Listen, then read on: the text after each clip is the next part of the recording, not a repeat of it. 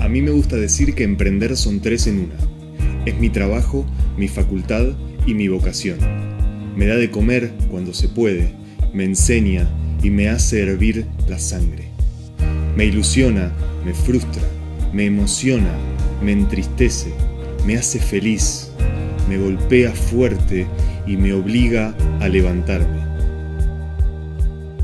Emprender no es inventar algo nuevo, no es abrir un negocio ni ganar millones. Emprender es un modo de vida, es otra forma de vivirla, es enfrentar los miedos y superarlos. Emprender es dejarse sorprender todos los días. Hola amigos, ¿cómo están? Bienvenidos a un nuevo episodio de Pinta Emprender. En este caso, les quiero contar, en mi opinión, cuál es el verdadero valor de un emprendedor.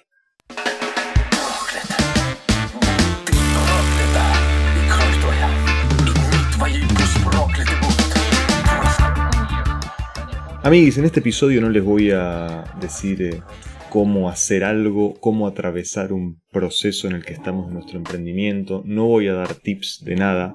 Este episodio lo voy a dedicar a transmitirles un valor, una idea que tengo, algo que guardo en lo profundo de mi ser y que realmente creo. Y quiero contarles a ustedes, quiero contarles cuál es para mí el verdadero valor de los emprendedores lo voy a hacer mediante un cuento, un cuento que encontré por ahí que me pareció que ilustraba muy bien toda esta situación. Antes de empezar el cuento, quiero recordarles que este podcast Pinta Emprender llega a ustedes gracias a Awesome Creatividad en Eventos. Awesome es mi emprendimiento personal, el cual tengo hace aproximadamente 6 años y que me permite financiar todo este tipo de proyectos que hoy por hoy no generan ningún tipo de lucro para mí. Ahora bien, volviendo, les voy a contar un cuento. Este cuento se llama el pueblo en donde la gente no hacía preguntas. Es un título extraño. Resulta que habla de un pueblo perdido en la montaña en donde habitaban aproximadamente 100 habitantes, no se sabe bien en qué época, pero es en el pasado. Todos los habitantes vivían de trabajar la tierra, era lo único que había, sembraban sus cosas, su comida y con eso se alimentaban. Resulta que toda la tierra fértil que había como para trabajarla eran propiedad de una sola familia que gobernaba el pueblo y era dueña de todo. Esta familia otorgaba puestos de trabajo para los habitantes de ese pueblito para que fueran a trabajar la tierra. A cambio les pagaba un salario y con ese salario ellos podían comprar alimento que la misma familia que otorgaba los puestos de trabajo comercializaba. O sea, iba, trabajaba, cobraba mi sueldo y te lo daba de nuevo para que vos me des la comida. El problema, uno de los problemas, es que esta familia no tenía puestos de trabajo suficientes para todos los habitantes del pueblo. Entonces había gente que era pobre, básicamente, y tenía que rogar por la piedad de alguno de los otros pueblerinos para que les diera un poco de alimento o para que les tirara una soga de alguna manera. Un buen día, un muchacho, un rebelde, un distinto, se empezó a hacer preguntas. Se empezó a hacer preguntas. Se preguntó, ¿por qué? ¿Por qué hago lo mismo todos los días? ¿Por qué todos los que estamos acá hacemos lo mismo todos los días? ¿Por qué nadie se está preguntando cosas? ¿Existen otros trabajos posibles? ¿Hay otras ciudades? ¿Hay otros pueblos fuera de los límites de este? ¿Hay otras personas? ¿Hay otras fuentes de alimento? La curiosidad lo empezó a comer por dentro y con el correr de los días fue tomando una nueva postura, fue tomando una postura de lanzarse, de tomar riesgos. Necesitaba respuestas para sus preguntas. Entonces un buen día, se levantó animado, corajudo, y renunció a su trabajo. Algo que nunca había hecho nadie en la historia de este pueblo, porque la gente trabajaba, conseguías tu trabajo y lo mantenías hasta el final de los tiempos porque no había otro. Y tenías que alimentar una familia ni hablar. Este muchacho tomó el riesgo. Se armó un bolsito, se agarró comida para varios días y se fue. Recorrió todo el pueblo, cada lugar, cada rincón, y cuando no encontró nada nuevo dijo, bueno, me voy a aventurar. Y se fue a lo desconocido. Se fue, caminó por la montaña, por bosques, por ríos, por todos lados. Después de varios días de caminar y cuando ya estaba agotado y cuando quedaba poco alimento, se topó con un árbol. Un árbol muy grande. que nunca había visto antes. Miró para arriba y se dio cuenta que del árbol colgaban unos frutos muy grandes que nunca había visto casualmente. Entonces se trepó a una rama baja, agarró un par de frutos y se los llevó a tierra. Trabajó un poco y logró limpiarlos y abrirlos. Cuando llegó se encontró con un relleno delicioso, espectacular, algo que nunca había probado. Y se puso muy contento de ver la cantidad de frutos que tenía ese árbol. Era realmente una cantidad para alimentar a todo su pueblo durante dos semanas. En ese momento se sintió realizado, sintió alivio y sintió victoria. No se olvides que este muchacho tomó un riesgo, se renunció a su trabajo al que nadie renuncia para salir a lo desconocido y encontró una fuente de alimento nueva. Se le prendió la lamparita y dijo, si yo llevo estas frutas a mi pueblo, sin duda las voy a poder vender porque esto es algo nuevo, esto es algo que nadie conoce. Y la gente de ahí siempre consume lo mismo, esto debería funcionar. Entonces lo que hizo fue cargar su bolso lleno de frutos, todos los que pudo, los llevó con todo su cuerpo, caminó durante días, volvió a su pueblo y cuando llegó les empezó a dar a cada uno un poquito de esta delicia, como para que la degustaran.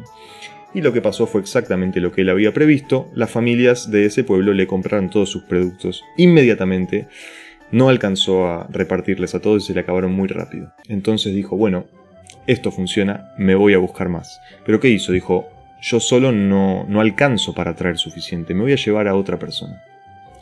Entonces convocó a una de las personas que estaban desempleadas en ese pueblo para que lo ayudara a traer cosas. A cambio le ofreció pagarle una comisión de lo que pudieran vender. Esto funcionó, repitieron el viaje varias veces, el tipo empezó a vender cada vez más y con el tiempo y con las recorridas se dio cuenta que si desviaba su camino un poquito hacia un lado o hacia el otro, encontraba otros árboles con otros frutos. Y decidió entonces probar lo mismo, llevar estos nuevos productos a su pueblo. Se dio cuenta que el resultado era parecido, él lograba venderlos. Entonces se dio cuenta que llevando un solo acompañante ya no era suficiente, necesitaba más gente. Entonces esta vez se llevó tres él y tres personas más, y así iba y volvía, iba y volvía, todos totalmente cargados de frutos para todos los pueblerinos. Al poco tiempo, todas las personas en ese pueblo que no tenían trabajo estuvieron empleadas gracias a este muchacho, gracias a este aventurero que un día decidió renunciar y irse a lo desconocido. Y este pueblo, el pueblo en donde la gente no hacía preguntas, nunca más pasó hambre ni desempleo. Fin. Bueno, este es un cuento de un autor misterioso que nada tiene que ver conmigo, que lo encontré por ahí, ni idea de dónde salió. Lo importante es que analicemos la moraleja ¿no? de esta historia, que no sé si queda clara. Resulta que vamos a comparar a este muchacho aventurero con un emprendedor de nuestro entorno, de nuestra vida cotidiana, una persona que tiene un trabajo en relación de dependencia común, como tiene el 90% de la gente eh, laboralmente activa en esta sociedad, 90 y me quedo corto, y decide cambiar su vida, decide renunciar, decide que no quiere más la modalidad en relación de dependencia y quiere generar sus propios ingresos. Analicemos este acto en concreto. Nosotros particularmente vivimos en Argentina, es un país que históricamente tuvo mucho desempleo. Constantemente estamos necesitando nuevos puestos de trabajo y lo reclamamos a todos los gobiernos que aparecieron.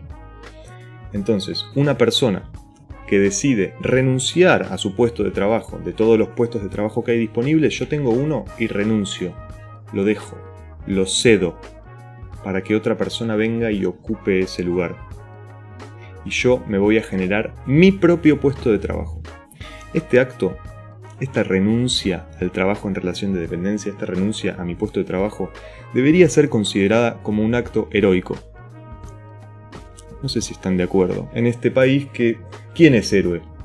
Si atajas un par de penales en la semifinal del Mundial, probablemente te convertís en héroe. Bueno, para mí, una persona que decide renunciar a su trabajo y aventurarse al emprendedurismo, aventurarse a generar sus propios ingresos sin que otro te los pague, es un héroe.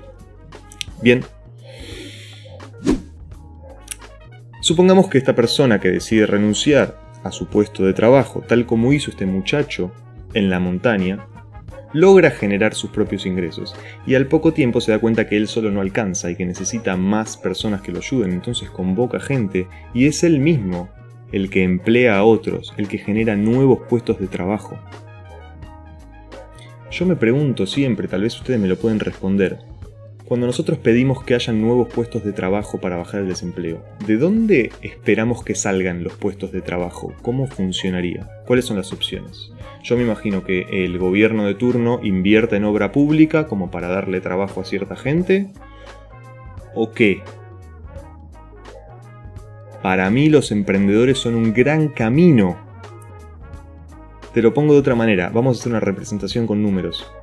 Supongamos que de todos los puestos de trabajo que hay disponibles en el país, cada uno consume uno. Las personas que consumen un puesto de trabajo en relación de dependencia representan un menos uno para nuestra sociedad, porque restan uno de los puestos de trabajo disponibles.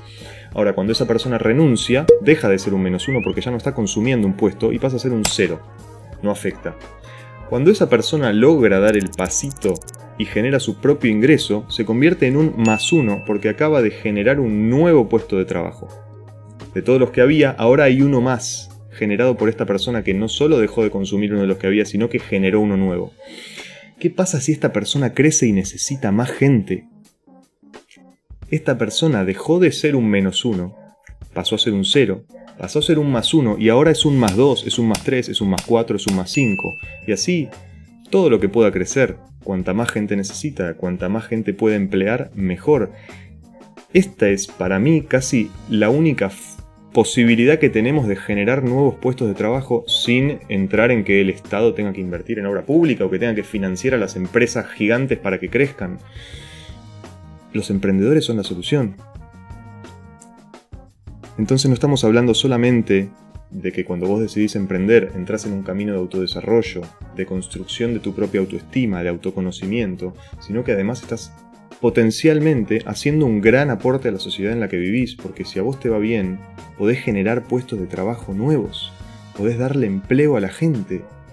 ¿Se dan cuenta del valor que tiene un emprendedor?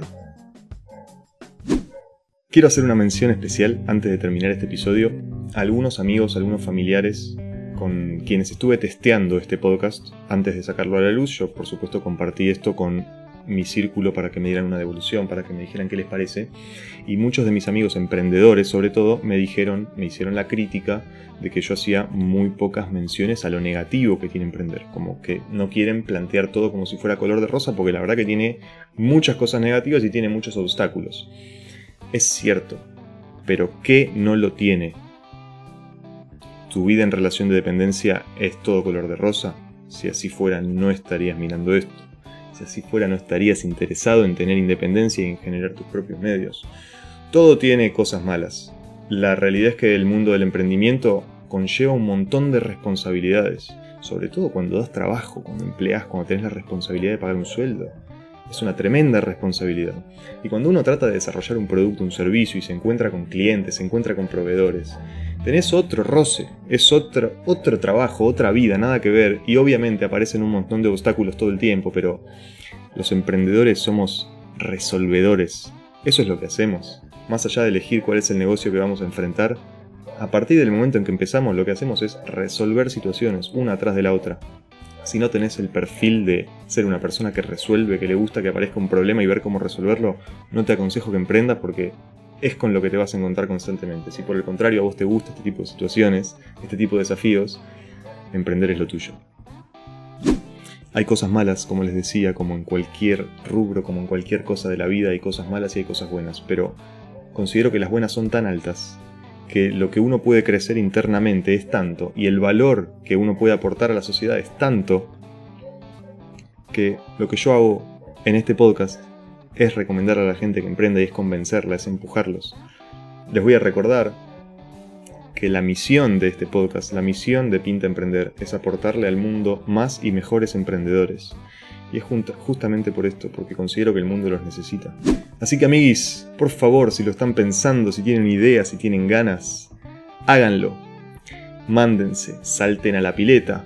Si se preguntan, ¿habrá agua?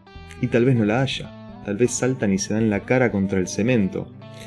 Pero mientras estén recuperando la cara, van a encontrar el grifo de donde se abre la canilla y la pileta se empieza a llenar. Hay que tomar riesgos, amiguis. Así es la vida.